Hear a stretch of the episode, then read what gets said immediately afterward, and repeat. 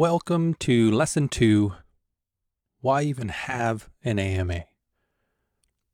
Before we go through all of the ways to prepare and execute and follow up and debrief on this AMA, you need to sit down and have a serious discussion with your team or yourself if you're a one man or woman show around why you're even having an AMA. There are some good reasons to, and there are some reasons not to.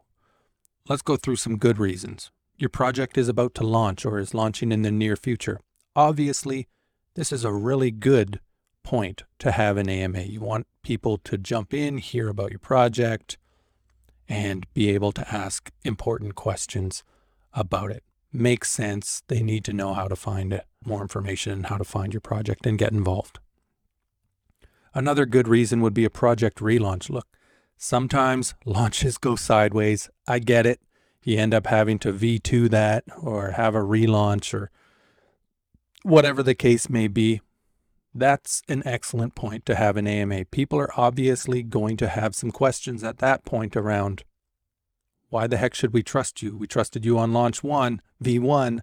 Now here we are at V2. What's changed? What are you going to do differently to make sure that we don't end up in a relaunch of V3 down the road? So an AMA is definitely warranted at that point. Milestone up- updates, right? Everybody does a great job of white papers, light papers, roadmaps, and we show, hey, this is what we're going to do, and we're going to execute this by this date. As you reach milestones, that is a great opportunity to have an AMA one for you to showcase the milestones and the execution and delivery of the milestones that you've committed to, but then also have your community ask additional questions around closing off that chapter and where do we go as a community from here into the next phase in the roadmap. And lastly, a direction change. Again, this kind of goes along the line of the project relaunch. If your project was going off towards direction A and you realize, yeah, that's not really going to work out so well. We've we didn't think of this, this, and this, and we're going to have to change course and we're going to have to go towards direction B. You can't just do that in the dark.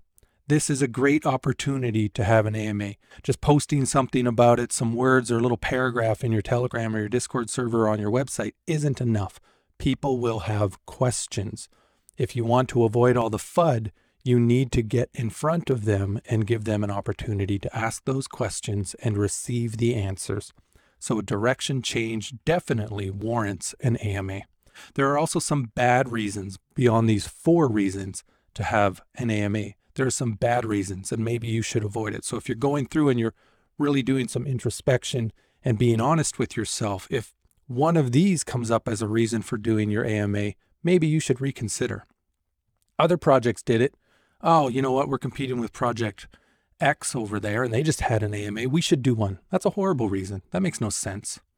Are you going to follow their path and let them lead you around?